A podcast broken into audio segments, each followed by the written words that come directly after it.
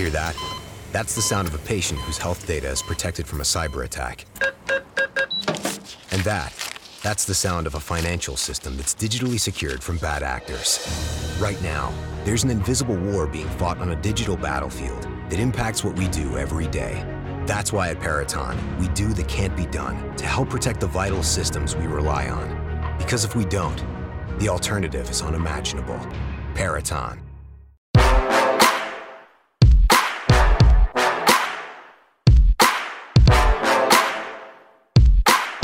Sejam muito bem-vindos ao Entre Fatos. Esse é um programa original do Jornal Diário de Curitiba.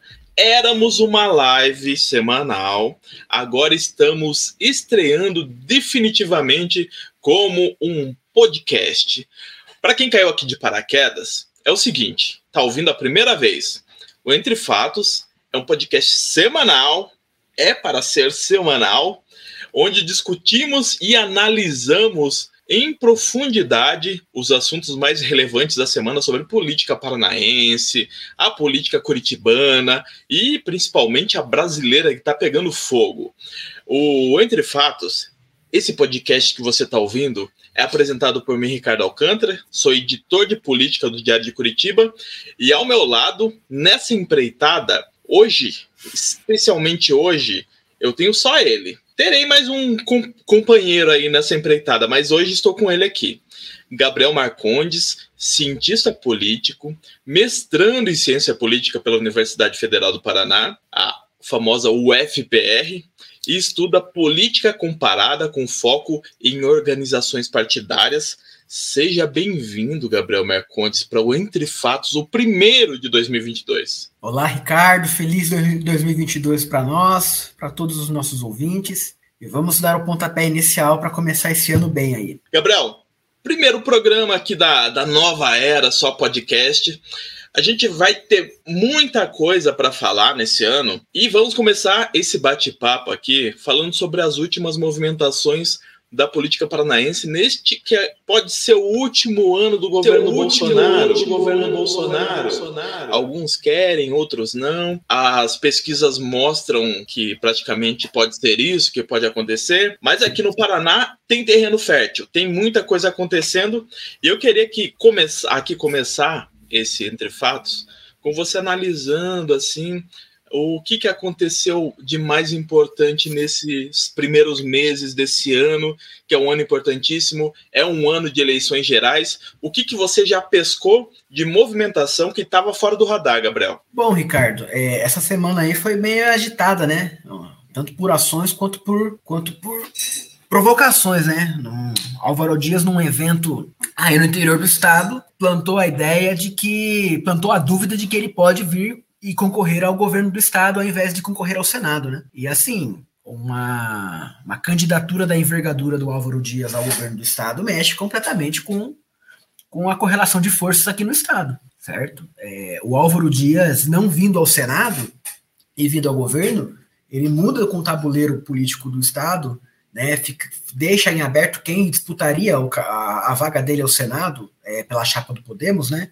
Muito provavelmente o candidato pode ser o Deltan Dallagnol, né, que hoje seria é, pré, possível pré-candidato à Câmara dos Deputados. E seria interessante de ver uma, né, uma disputa ao governo do Estado com Ratinho Júnior, Requião, Álvaro Dias. É, essa fala do, do atual senador aí é, mexeu, mexe, deu o que falar no, nos bastidores da política. E, por outro lado, né, um reforço ao governo Ratinho, à campanha do Ratinho. A, a família Barros, né, o Silvio Barros, Ricardo Barros, Cida Borghetti, eles embarcaram no governo Ratinho e é um grupo forte lá de Maringá que chega para somar com chega para somar com o atual governador que vai disputar a reeleição. Né? Enquanto isso, os presidenciáveis vão vão fazendo as articulações aí para poderem contar com, com palanques aqui no estado, né? O Ratinho Júnior está numa situação bem delicada, porque o PSD até o momento tem a pré-candidatura do, do atual presidente do Senado, né, Rodrigo Pacheco, mas ele tem, ele tem acordo, ele tem diálogo aí de apoiar o, o presidente Jair Bolsonaro aqui no estado. Por outro lado, né, a, pré, a pré-candidatura do Sérgio Moro aqui leva a entender que o Podemos vai ter uma, um, um palanque, vai ter um candidato aqui no Paraná, né, berço da Lava Jato, terra do Sérgio Moro. É, hoje, até a fala do Álvaro aí, a candidatura possível do Podemos aqui no estado para o governo seria do senador Flávio Arnes, né? Que é um senador eleito para oito anos, está no meio de mandato, e se por acaso perder a eleição para o governo do estado, volta para o Senado, tranquilo, né? Não tem tantos riscos assim. E para o lado da esquerda, o, nós temos aí o Requião, que nós não sabemos para que partido irá, por enquanto, né? Há diálogos com o PSB, com o PCdoB, com o próprio PT, com o PDT. Mas acredito que o Requião fique num partido que está, está na órbita da federação do PT ali. PT, PSB, PCdoB, PV, esses partidos que orbitam ali em torno dessa possível federação que, vai, que, que se pretende formar aí. Ah, e por outro lado, né, aí ainda o palanque para o Dória aqui, né, o César Silvestre deixou o Podemos, de, caiu, caiu atirando, né, foi para o PSDB para poder ser candidato ao governo do estado e será o palanque do, do governador de São Paulo, João Dória, na corrida presidencial aqui. Então, por enquanto, o cenário é esse. Né? No bloco da esquerda, a candidatura do Requião, do palanque do Sérgio Moro, o Flávio Arnes, ou possivelmente o Álvaro Dias, que dá uma que é uma candidatura um pouco mais competitiva, né? O palanque do Jair Bolsonaro, provavelmente o governador Ratinho Júnior, e o palanque do João Dória e o ex-prefeito de Guarapuava, César Silvestre. Esse é o cenário por enquanto, Ricardo. Outra coisa que chamou a atenção é que Beto Richa, um dos grandes nomes aqui da política paranaense, Beto Taon, Gabriel. O Beto Taon e não se sabe muito para que lado que ele vai correr. Há especulações. Como que você analisa a volta ao cenário político do Beto Richa, o, talvez o grande nome do século na política paranaense, desse século, agora que estamos 21? Como que você analisa a volta dele ao cenário? É, o Beto Richa, o Beto Richa tá para jogo e podemos dizer que está com sangue nos olhos depois das eleições de 2018, né? É, eu costumo dizer o seguinte, Ricardo. Se a gente parar para pensar e fazer o jogo dos nove fora, a gente pensa o seguinte: o principal colégio eleitoral de, de, do, do Paraná é a capital Curitiba, né? E Curitiba tem a maioria dos deputados federais, tipo assim, em relação aos colégios eleitorais do, do estado, a maioria dos deputados federais tem como, tem como base, tem como distrito, distrito eleitoral a capital. Né? Nós temos aí o ex-prefeito de Curitiba, Gustavo Fruit, nós temos aí o ex-prefeito de Curitiba, Luciano Dutti, né? temos a Cristiane Hered, entre tantos outros candidatos. Ah, mas analisando agora o cenário, com a, com a possível entrada do Deltan Dallagnol à Câmara dos Deputados e a possível entrada do ex-governador Beto Richa também para disputar esses votos, é, me, me, passa a impressão de que, ainda que seja o maior colégio eleitoral, não vai ter voto para todo mundo em Curitiba, entendeu? Eu não sei como é que vai ficar, como é que vai ficar essa, essa distribuição, mas a entrada do Beto e do Deltan vai embaralhar, os, vai embaralhar o distrito eleitoral de Curitiba, né? É, eu acredito que desses primeiros nomes que eu falei aí, entre Ared, Dutti, Gustavo, eles tendem a diminuir de votação, né? Não só pelo desgaste de, de reeleição, mas a entrada desses dois players, e olha, falo para você aqui, Entendeu? Você pode me cobrar depois. Deltan, Glaze e Beto serão os mais votados dessa eleição. Serão os mais serão votados, mais dessa, votados dessa eleição. Esses daí estarão na cabeça. E os demais vão lutar pelas 27 vagas remanescentes. A cabeça, a cabeça dos deputados são esses três, cada um num palanque. É, a Gleice com o PT desgastada, ela conseguiu uma votação expressiva, né? Se eu não me engano, foi 300 mil votos, foi a mais votada do PT. Então é. tem uma, uma, tendência de, dessa renovação, né? Amada e odiada, mas sempre bem votada, Gleice Hoffmann, né? Não, a questão é o seguinte, é... Aquele que rói o osso desfruta do mignon, né? E ela roeu o osso, é presidente, é atual presidente do PT, né? E se você ela a imagem dela é tão atrelada ao presidente Lula, que se você falar de Lula no Paraná, a pessoa hoje é Gleisi Hoffmann, entendeu? Ela foi a candidata, né, até assumiu o nome de Gleisi Lula no, na eleição passada, foi a terceira mais votada, foi muito bem, é ex-senador. E a depender do desempenho, minha aposta é a seguinte: Deltan, Glaze e Beto Richa nas cabeças. Agora, a, vai ficar entre esses três aí a, a, o mais votado. Não vai fugir disso, dificilmente vai fugir disso. Né? É muito difícil a gente ter um outsider que vai arrebentar de voto, como foi na última eleição, né? Se você perguntar quem que apostava no Sargento Farru como deputado federal mais votado na última eleição, né? Com certeza as casas de apostas pagariam aí, né, 100 vezes mais do que fosse apostado, quem apostasse que ele fosse ser o mais votado. Mas a eleição de 2018, Ricardo, a gente tem que ter em mente que a eleição de 2018 é um ponto fora da curva. Né? É uma exceção à regra. O rabo de casaca, a força do Bolsonaro é, catapultou muitas candidaturas a deputado estadual, a deputado federal. Né? Nós tivemos aí desdobramentos da Lava Jato em alguns estados, né? E no Paraná não foi diferente. Algumas ações da Lava Jato no período pré-eleitoral é, embaralharam um pouco a, a, as, as condições de disputa para o Senado. Né? Precisamos lembrar aqui que as pesquisas apontavam Requião e Beto Richa na, na, na, cabeça, na cabeça ali da disputa das duas vagas, é, na maioria do período eleitoral, e depois de algumas movimentações ali prejudicando a, a candidatura do Beto Richa, a gente chega, a gente, eu nunca vou esquecer, Ricardo, a gente chega na eleição, a gente chega na, na véspera da eleição, uma semana antes da eleição, a pesquisa para o Senado era o seguinte: Requião e Beto em queda, Canziani, Oriovisto e Flávio Arnes em, em, em, subida. Chega na última semana da, eleição, os cinco principais candidatos às duas cadeiras do Senado, eles estão praticamente em empate técnico. Os de baixo sobem, os de cima descem, e eles se encontram na última semana. Aí você pega a linha de tendência, a linha de tendência era clara de que a situação seria muito periclitante para o Requião e o Beto Richa né? E abrir a possibilidade do Canziani, do Oriovisto ou do Flávio Arnes se elegerem. Aí, né, abriu a urna, a festa da democracia, mostrou que mostrou aí Flávio Arnes e Oriovisto senadores eleitos. Aproveitando assim que você falou deles, dois senadores que têm mandato. A tendência é que às vezes se aventurem a se candidatar em alguma coisa enxerga alguma movimentação do Flávio Arnes, enxerga algo do Oriol Visto, ou dali não sai nada. E eu queria que você analisasse também a movimentação do Guto Silva, uma figura importante do governo do Paraná, era secretário da Casa Civil, saiu, começou a fazer a movimentação para pavimentar a sua candidatura, que ainda não se sabe ao que, que ele vai tentar, né? Para que cargo que ele vai se candidatar mas também teve essa movimentação que chamou a atenção. Queria que você comentasse esses pontos, Gabriel. É, na minha na minha humilde avaliação, Guto Silva é o herdeiro, é o herdeiro desse grupo do Ratinho, né? Ah, a gente costuma, né, em conversas informais, né? Em conversas informais, a gente costuma discutir aí que essa nova elite que, que está no Palácio Iguaçu, né, do governo Ratinho, Guto Silva, são é, vai disputar aí com os filhos da, das diretas, né? Beto, Gustavo, são todos filhos da, da, das diretas já. Né? No caso do Requião, o Requião estava nas diretas já e o Requião é tio das diretas, né? O Requião estava lá, firme e forte no palanque, o Álvaro também, né?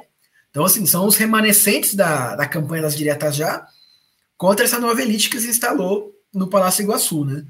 Ah, eu acho a candidatura do Guto Silva muito competitiva, muito competitiva ao Senado. É a, é a candidatura que pode fazer frente à possível candidatura do Álvaro, né, com o apoio do governo do estado, com os prefeitos do interior, né?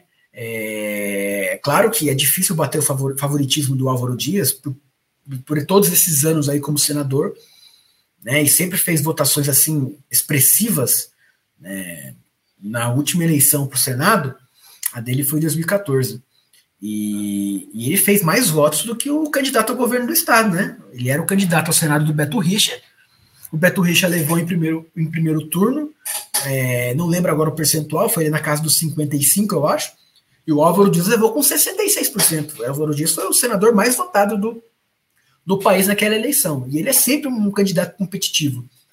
Mas né? E até a própria disputa, se a disputa do governo do estado ficar entre Requião e, e Ratinho, é as diretas contra a nova elite. Ah, no Senado, Álvaro de um lado, Guto Silva do outro. É a nova elite contra né, os remanescentes das diretas.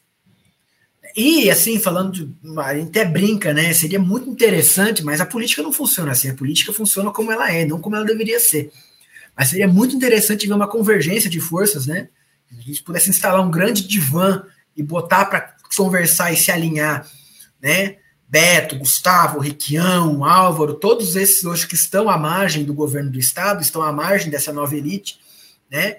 Se eles pudessem se, se entender e somar forças, é, somar forças nessas disputas seria interessante, mas aí, né, é uma é devagar. É, isso seria muito ingênuo de qualquer de qualquer parte imaginar um negócio desse. Seria bom? Provavelmente. Provavelmente. Né? Mas eu acho, Ricardo, que a disputa hoje para o governo do Estado é a seguinte: é não deixar, é, é não deixar o ratinho ir para levar em primeiro turno. Acho que a grande disputa do. A grande disputa em torno do governo do Estado é não deixar ele ganhar de novo em primeiro turno. Por quê? Porque, como ele ganhou o primeiro turno na última eleição, ele conseguiu montar um governo só com os seus. Ele não precisou compor com outras forças. Né? E quando você leva uma eleição para o segundo turno, todos os candidatos são obrigados a compor com os grupos que ficaram de fora, que não atingiram os votos necessários para disputar o segundo turno, né? Isso, isso é bom, isso é salutar para a democracia, entendeu? Em, em, eleições de possíveis dois turnos, é, e levar uma disputa para o segundo turno é salutar, tanto para a disputa quanto para a formação do governo, que tem de ampliar aí a, as forças que compõem o governo. Uma força importante que começou, começa a atuar nessa eleição é a união do PSL e DEM. No cenário paranaense, como que isso afeta as eleições? Aqui temos bastante deputados do PSL, temos forças importantes do DEM aqui também no, no Paraná. É, uma figura também que pode ficar sem mandato daqui a pouco é o Rafael Greca. Temos deputados estaduais fortes aqui no, no estado também. Como que você analisa a fusão União Brasil ao nome do partido? Como que você analisa União Brasil atuando aqui no Paraná? O que, que pode sair daí da União Brasil? É, União Brasil é chamado dos bastidores aí do Partido do Bilhão, né? Que essa fusão aí fez com que o fundo partidário, com, o fundo partidário que o, o, que o União Brasil tem à direita chegue perto da casa de um bilhão. Se tornou o maior partido, né? Do, é, do... É, é. Até janeiro de 2023 é o maior partido, Ricardo. Até lá é o maior partido do país, né? É o partido aí que vai ter o maior tempo de TV, o maior fundo, o maior fundo para financiar eleições, né? Só que até janeiro de 23 é essa a realidade. Agora, o, a, a, União Brasil surge de, uma, de um contexto em que o DEM e o PSL eram um pouco incrédulos com relação à federação partidária, né?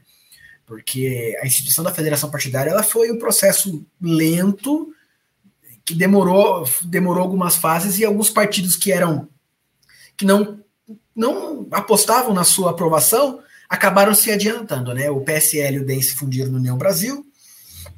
E, na minha avaliação, é um partido forte, grande, que não tem hoje a ganhar formando federação com outros partidos. Então, na minha avaliação, PSD e União Brasil são partidos que vão correr sozinhos aí nas, nas eleições. É interessante notar que a União Brasil, apesar de ter, de ter aí a prefeitura de Curitiba com, com o Rafael Greca, não tem figuras proeminentes aí na disputa para o Senado e na disputa para o governo do Estado, né? É um partido que tem candidatos a deputado federal, estadual, estadual mas não, nenhuma figura aí despontando ou dando a entender que queira disputar Senado ou Câmara. É, como as coligações são permitidas e liberadas para disputa majoritária, não deve ser segredo para ninguém que muito possivelmente o União Brasil apoia aí a reeleição do Ratinho Júnior ao governo do estado. É, mas vamos ver, Ricardo, o seguinte: é, um partido que entra grande, a União Brasil vai chegar aí com mais de 80 deputados para a eleição de para disputar a eleição de 22, é, muito dificilmente a União Brasil vai conseguir manter esses deputados, né? porque alguns deputados do PSL que pretendem, que, que pretendem continuar na base do, do, presidente Bolsonaro já sinalizaram que vão para o PL para disputar a reeleição, né? Então, acredito aí que desses 81, hoje, há, pelo, há, há aí pelo menos uns 20 que estão discutindo de ir para o PL apoiar a reeleição do Bolsonaro. Aí de 80 já cai para 60. Entendeu? E assim vai. É, e assim vai. Essa fusão, essa fusão foi uma, foi uma saída encontrada tanto pelo ACM Neto quanto pelo presidente do PSL, Luciano Bivar, né? O Luciano Bivar assumiu a, a presidência desse novo partido. É o cara do bilhão, é cotado aí para ser vice do, do Sérgio Moro na disputa presidencial, um dos vices cotados. Tá com um passe muito valorizado. Opa! Bomba, bomba, hein? Vou até colocar a vinheta nesse daqui, que é essa. Na verdade, já, já vem havendo comentário sobre isso mesmo. Mas vou colocar bomba, bomba! é, e o ACM Neto vai disputar aí o governo do estado da Bahia. É, como favorito, né? Como favorito, como favorito. Mas, mas, mas é favorito. Mas vamos ver aí como é que vai ficar, né? O Lula tá no páreo, né? O Lula tá no páreo, o candidato do Lula lá provavelmente será o Jacques Wagner, que é, oh, é senador. senador eleito na última eleição, tá? Ah, não, ele não foi eleito na última eleição, ele, vai, ele pode disputar a reeleição para o Senado agora e talvez dispute o governo do estado e o, e o, atual governador dispute uma cadeira, do, uma cadeira no Senado. Mas, veja bem, é, União Brasil nasceu grande. Hear that? That's the sound of a patient whose health data is protected from a cyber attack. And that, that's the sound of a financial system that's digitally secured from bad actors. Right now, there's an invisible war being fought on a digital battlefield that impacts what we do every day. That's why at Peraton, we do the can't be done to help protect the vital systems we rely on. Because if we don't, the alternative is unimaginable. Peraton. Mais de 80 deputados e vai para eleição aí entre 50 e 60 deputados, certo? Porque a janela partidária vai, vai fazer algumas vai fazer algumas alterações aí. É uma, uma palavrinha que surgiu aqui, e para quem não está ligado ainda, Federação Partidária. Faremos um programa explicando toda a dinâmica das federações partidárias aguardem, acompanhem. Você que está aí escutando o primeiro dia, continue acompanhando a gente, clica aí no botão para seguir no seu agregador de podcast. Comece a seguir esse podcast, que você vai ficar sabendo de tudo que está acontecendo nesse, na política nacional, na paranaense, na curitibana, nesse ano importantíssimo, ano de eleição, eleições 2022, eleições gerais, né, Gabriel? Então vamos contar sobre federações partidárias. Vamos talvez fazer uma, um programa explicando melhor assim como que ficaram aquelas mudanças da reforma eleitoral, que teve a reforma eleitoral também, né, Gabriel?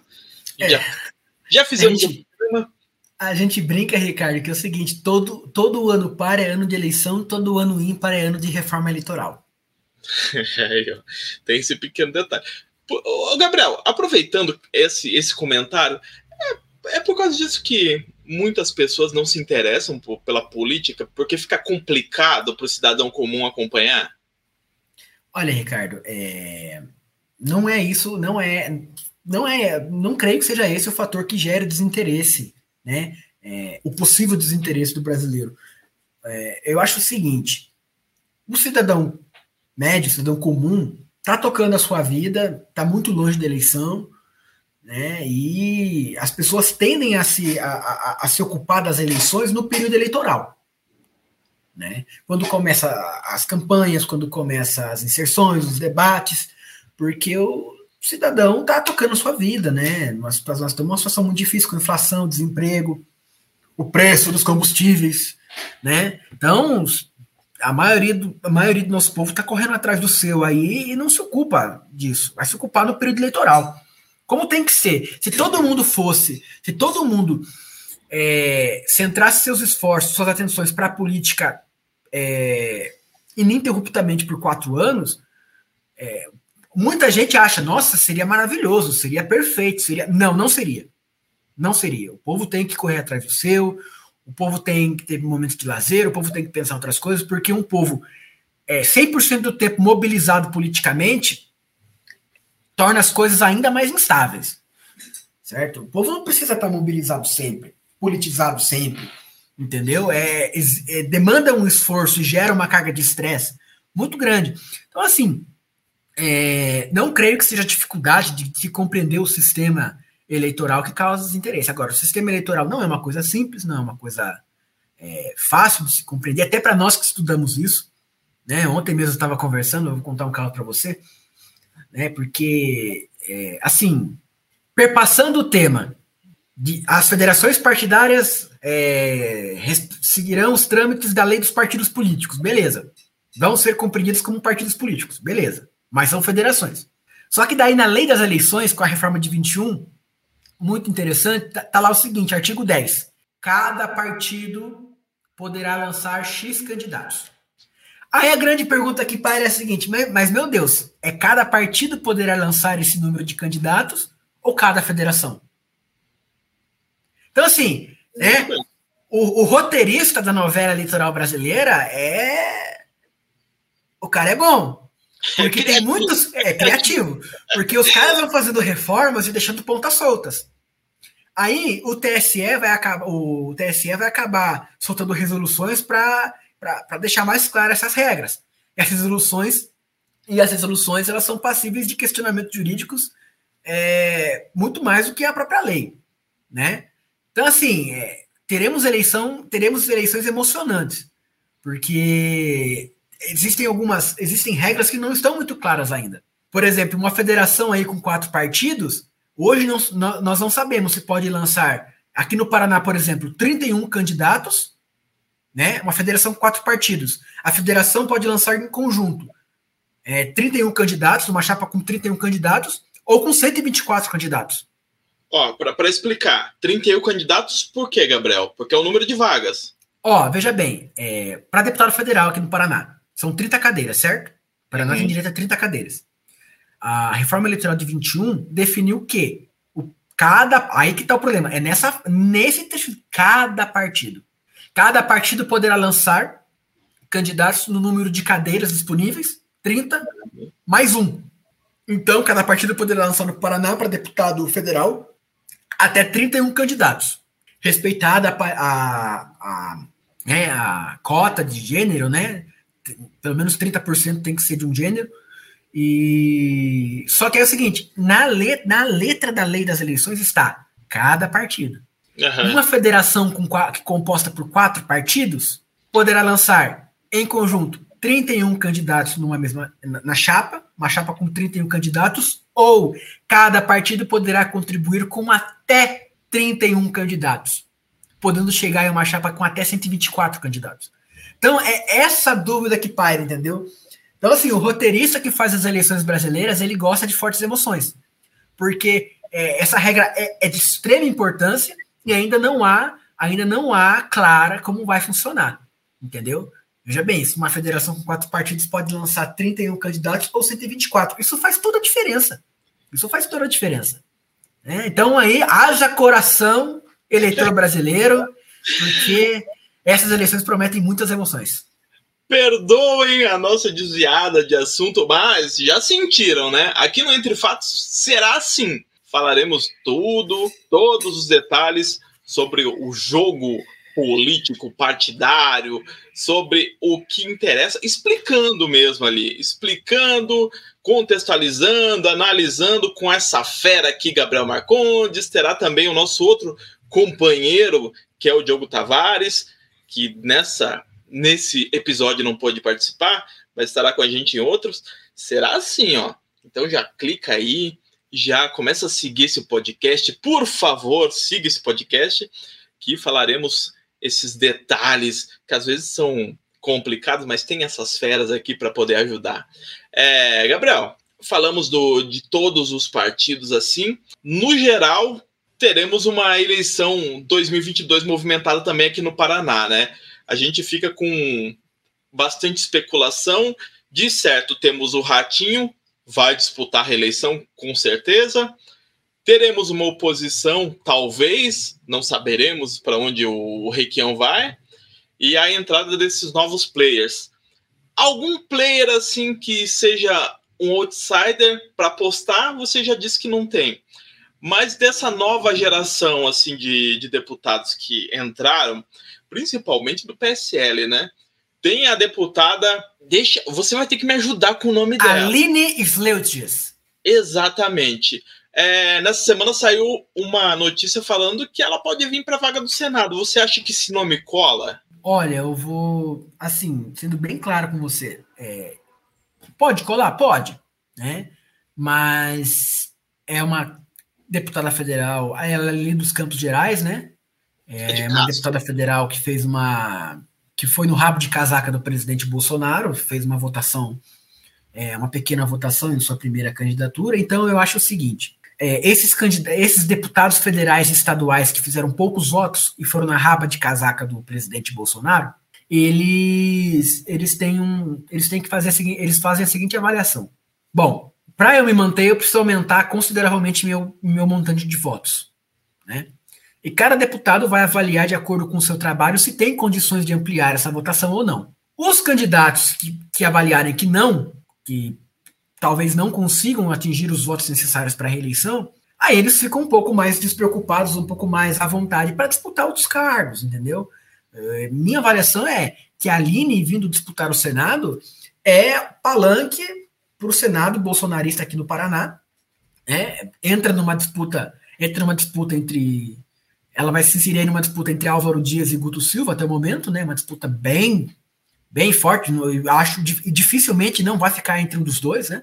É, mas é a forma do Bolsonaro ter um palanque ao Senado aqui 100% bolsonarista, né? Porque o Ratinho, o Ratinho, o governador Ratinho Júnior, ele tem uma situação favorável ao governo do estado, mas eu acho que o, o ponto, o ponto mais sensível da, da, da, candidatura do Ratinho hoje é a questão do apoio presidencial, né? O, ele tem acordo para apoiar o presidente Bolsonaro, mas o partido dele tem candidato. E, e também a gente precisa lembrar né, que, é, assim, como, assim como os corintianos acham que o futebol começou na década de 90, né, a gente precisa lembrar que o Ratinho Júnior não está na política desde que seja governador.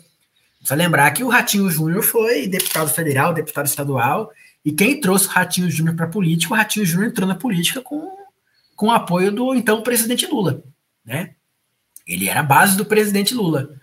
É, ah, inclusive o seu pai tem boas tem, é, tem boa relação o Carlos Massa Ratinho apresentador do SBT tem boas relações tanto com o presidente Bolsonaro quanto com o presidente Lula é uma pessoa que tem trânsito mas acredito aí que o calcanhar de Aquiles do para a reeleição do governador Carlos Massa Ratinho Júnior seja justamente o palanque o palanque para o presidente Bolsonaro a depender de como venha a depender do desempenho do, do, da, do, do, candidato Lula aqui no Paraná, né?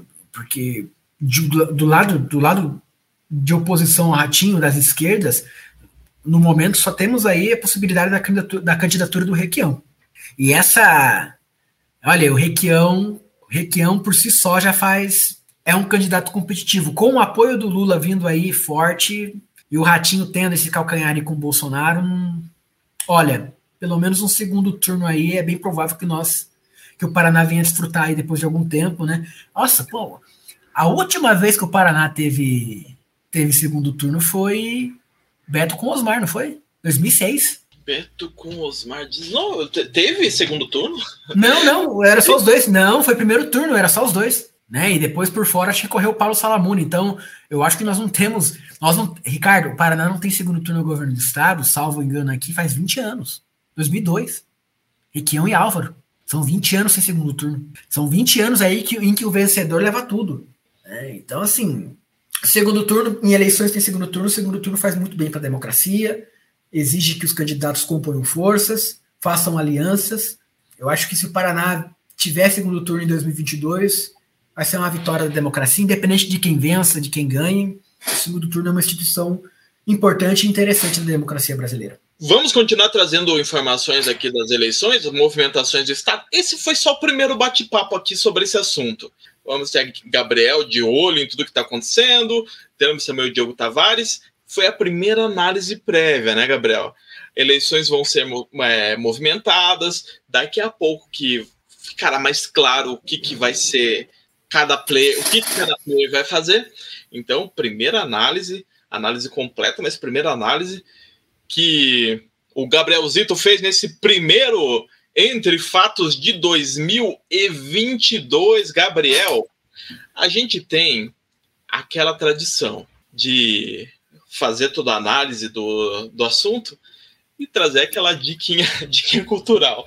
Eu tô olhando aqui pela, pela cara do Gabriel, que eu peguei ele meio de, de calça curta, mas você tem alguma coisa aí para indicar? Não, eu, como diria o grande Marco Aurélio, tem uma indicação aqui que tá no play, tá no ponto. Oh, aí sim, hein? Uma referência à nossa querida Ribeirão Branco, interior de São Paulo, um programa que era bem, bem conhecido aos meio-dia, aos meio-dia, Gabriel. é, o que, que tu traz ali de dica cultural para isso? Olha, eu nessas últimas semanas eu li alguma coisa a respeito de que uma obra tinha sido tinha sido retirada das escolas no Texas e tal. E essa obra entrou entre as mais vendidas aí da, da Amazon e é, é só uma obra que ganhou o Pulitzer, né? É, é, é o, o compilar de quadrinhos que tem como título aí o livro Mouse, né? Do Art Spiegelman. Ele é ganhador do Pulitzer com essa obra e é uma obra que utiliza dos, é, um compilar de quadrinhos que foram publicados no, se não me engano, no New York Times e é considerado um dos melhores relatos sobre o Holocausto. Né? O pai do, do Art, ele ficou em, ele foi enclausurado em Auschwitz, né? é um sobrevivente de Auschwitz, e esses quadrinhos relatam a conversa dele com o pai, o pai relatando como as coisas aconteceram, ele vai criando quadrinhos em cima disso. E olha, é, é no máximo um capítulo por dia, porque a realidade ali de, na Segunda Guerra, o requinte dos detalhes, é, eu não vi nada igual. É uma, uma obra que é a melhor obra que eu, que eu já vi a respeito do, do Holocausto, a situação dos, dos judeus, e vai passando assim muito. É, e passa como, como para eles pareceu. Foi assim. Do, olha, Ricardo, é.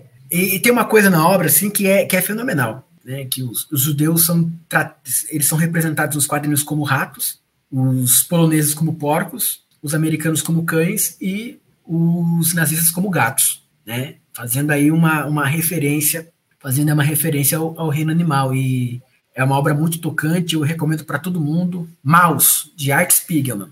É, é e, e, olha, e o mais engraçado, né, é que eu comecei a ler isso daí antes da antes da, das pipocadas da semana aí, né? Do Monarque, Guadriles, né?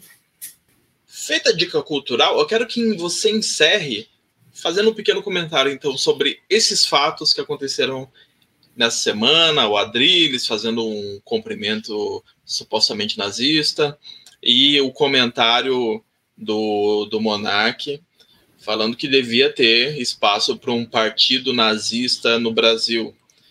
Teu comentário para a gente encerrar, Gabriel. Olha, é, a fala do monarca representa muito o pensamento, o pensamento do jovem libertário, filho da democracia brasileira, que não compreende muito bem os limites e as responsabilidades da liberdade de expressão. Né? A liberdade de expressão não pode ser utilizada para fazer apologia ao nazismo ou até mesmo apoio ao nazismo. É, tanto é que as consequências para os dois foram imediatas, né? O monarca foi desligado do, do, do Flow o Adriles, o Adriles conseguiu ser demitido da Jovem Pan, né? Esse é um marco, é um feito. Ele conseguiu ser demitido da Jovem Pan, ele se esforçou muito para isso. Mas ainda assim, a, a, a, eu considero que o ato, o ato do Adriles foi muito mais, foi muito mais pesado, muito mais significativo do que o do Monark. Porque depois ele vem aquela história de que, ah, eu, eu fui um tchau deturpado. Não, ali foi, os, o cara estava defendendo a criação do partido nazista o, e fez uma saudação nazista ao, ao se despedir. Então, Assim, olha, Ricardo, é, nós chegamos, no, na minha avaliação, nós chegamos num limite assim muito, muito delicado, entendeu? Que as pessoas elas estão, esse pensamento já, esse pensamento ele paira, ele paira no nosso meio, ele paira na sociedade, entendeu? Ele provavelmente sempre esteve por aí, e o que acontece é que agora há guarita, há possibilidade, as pessoas se sentem muito à vontade para expressarem, entendeu? Então, eu acho que a raiz do problema não está na expressão dos dois, está muito por trás. Né? O que faz com que essas pessoas tenham liberdade, que faz que essas pessoas se sintam à vontade, entendeu? Para fazer apologia ao nazismo, sabe? Eu acho que esse é esse é o ponto mais, esse é um ponto um pouco mais profundo, um pouco mais interessante de se analisar é porque se sentem tão à vontade, acham que não acham que passarão incólumes, impunes é, diante dessas manifestações. E outra coisa, Ricardo, é, eu acho que mais mais delicada do que a a, a fala do monarca em ah, eu acho que os nazistas deveriam se expressar por um partido, de vez ter um partido nazista, brudê, brudê, brudê. eu acho que mais delicada ali não é tanto a, a falta de noção ou a falta de do, do, do monarca em falar aquilo, mas é um deputado federal brasileiro afirmar em conjunto de que acha errado ou que, na opinião dele, a Alemanha errou em criminalizar o nazismo. É tipo assim, é, Velho, quem, quem, quem que o Brasil é na fila do pão para dizer que a, que a Alemanha deve ou não criminalizar? Né? É, na minha avaliação, a, a, postura do Kim é muito mais significante, é muito mais delicada do que a, a, a fala irresponsável do. Entendeu? Muito bem. Esse é o comentário de Gabriel Marcondes sobre o fato dessa semana. É, exclusivamente nesse podcast a gente quis fazer esse essa análise, porque é um assunto importante, é um assunto que precisa ficar claro. Gabriel, esse é o Entre Fatos. Aqui, pelo diariodecuritiba.com, quem quiser acompanhar o, as outros, os outros episódios, está em todas as agregadoras de podcast. Você pode procurar em Spotify, Google Podcast, Apple Podcast, todas, todas. Clica lá entre fatos e nos encontra. Eu indico que as pessoas nos sigam, Gabriel. O que, que você acha? Seria bom, né? Clicar lá para seguir, acompanhar esse podcast, para poder já estar tá ali na playlist. Quando cair um episódio novo, que será toda terça-feira, você já acompanha o que, que a gente trouxe na semana. É, segue aí para fortalecer o rolê, hein? Fortaleça nosso rolê. Gabrielzito, muito obrigado. Até o próximo Entre Fatos. Foi um prazer tê-lo aqui novamente nesse primeiro do ano de 2022, ano que vai estar tá fervendo, Gabriel. Eu que agradeço, Ricardo. Vamos aí, né? Que tem muito 2022 pela frente, muita coisa vai acontecer. Então, vamos aí semanalmente tentar atualizar os nossos ouvintes, nossos seguidores, que está aí quente no cenário político brasileiro. Obrigado, Ricardo. Até a próxima. Obrigado a você que acompanhou a gente até aqui. Diário de Curitiba, jornalismo independente, ético, plural e democrático. Até o próximo podcast.